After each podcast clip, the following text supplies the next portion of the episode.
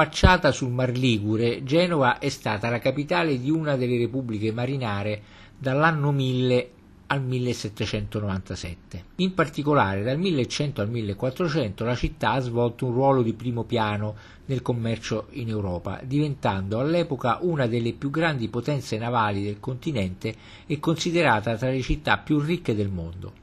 Fu anche soprannominata la Superba da Francesco Petrarca. Dal 2006 parte del suo centro storico, le strade nuove ed il sistema dei palazzi dei Rolli è compreso tra i siti del patrimonio mondiale dell'umanità tutelati dall'UNESCO. Genova è anche sede dell'università che ha una storia che risale al 1400. Il simbolo fisico della città è il suo faro, conosciuto come la lanterna, mentre viene tradizionalmente rappresentata dalla croce di San Giorgio. La spinta migratoria ha formato un sistema lineare e continuo in forma di doppia tau che conserva all'interno i più significativi abitati storici dell'antico suburbio, riconfermando a suo modo quell'immagine di città continua già celebrata dal Petrarca. La conurbazione, nonostante il disordine paesistico, non ha distrutto ambienti e tradizioni di antica autonomia culturale. Il territorio del comune di Genova si estende al centro dell'omonimo golfo e si sviluppa su una fascia litoranea lunga circa 30 km, da Voltri a Nervi con uno sviluppo quasi uguale da ponente a levante, alle cui spalle si ergono rilievi anche di notevole altezza in immediata prossimità del mare. Territorio con il suo golfo, la costa e le alture vede l'alternarsi di diversi paesaggi naturali e caratteristiche ambientali. È una situazione facilmente percepibile quando si percorre con attenzione la costiera occidentale da San Pier d'Arena a Voltri disseminata di compatti e monumentali complessi di palazzi di villa, o quella orientale, da Albaro in poi, anche se più sparsa e frammentaria a causa di una diversa situazione orografica. Dietro la costa ed in piccole valli, specie del ponente, rimangono anche testimonianze dell'attività manifatturiera dell'età moderna, come cartiere e cave di calce,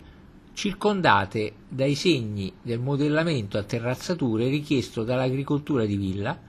una situazione che si ripete sulle pendici alte della Val Polcevera e soprattutto in Val Bisagno. La città storica. Quando siete nella città storica, con accesso dalle due stazioni ferroviarie di Principe e Brignole, situate rispettivamente a occidente ed oriente, è opportuno disporre di uno schema mentale appoggiato alla successione dei perimetri difensivi, consente in ogni momento di collocare l'ambiente o l'edificio in esame alle dinamiche spazio-temporali della città. Dall'esterno all'interno, in successione, ovviamente contraria alla, dataz- alla datazione, si ricordano le mura nuove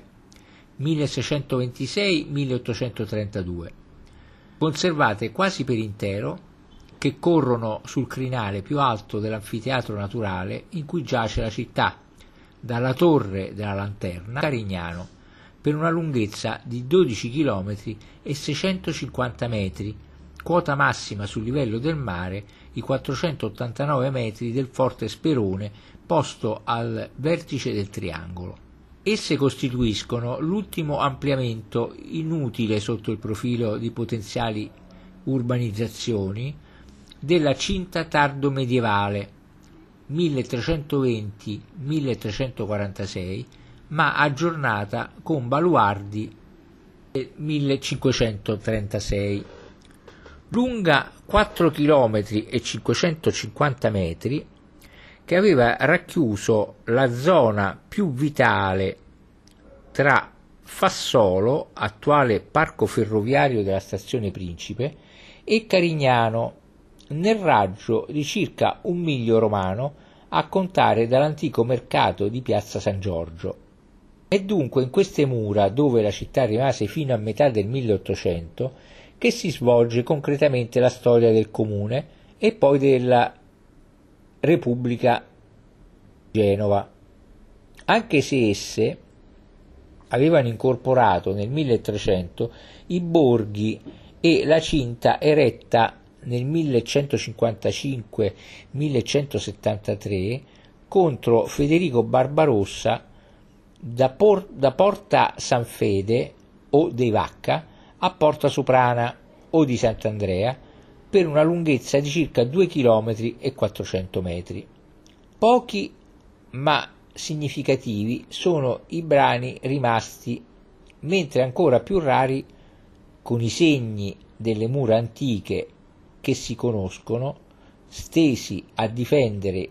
nell'anno 800 un'area compresa fra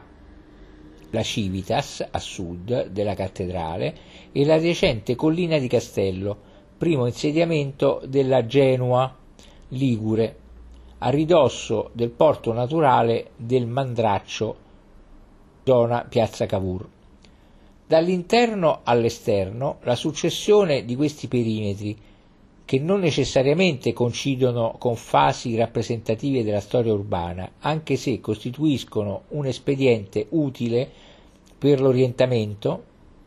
retta la naturale disposizione di anfiteatri sempre più allungati dietro la costa. L'adeguamento alle linee principali dell'orografia incide anche sulle articolazioni dell'assetto interno, come avviene per i rivi trasformati in vie di penetrazione o per le terrazze naturali poi sede di piazze. Ancora oggi un vetusto canale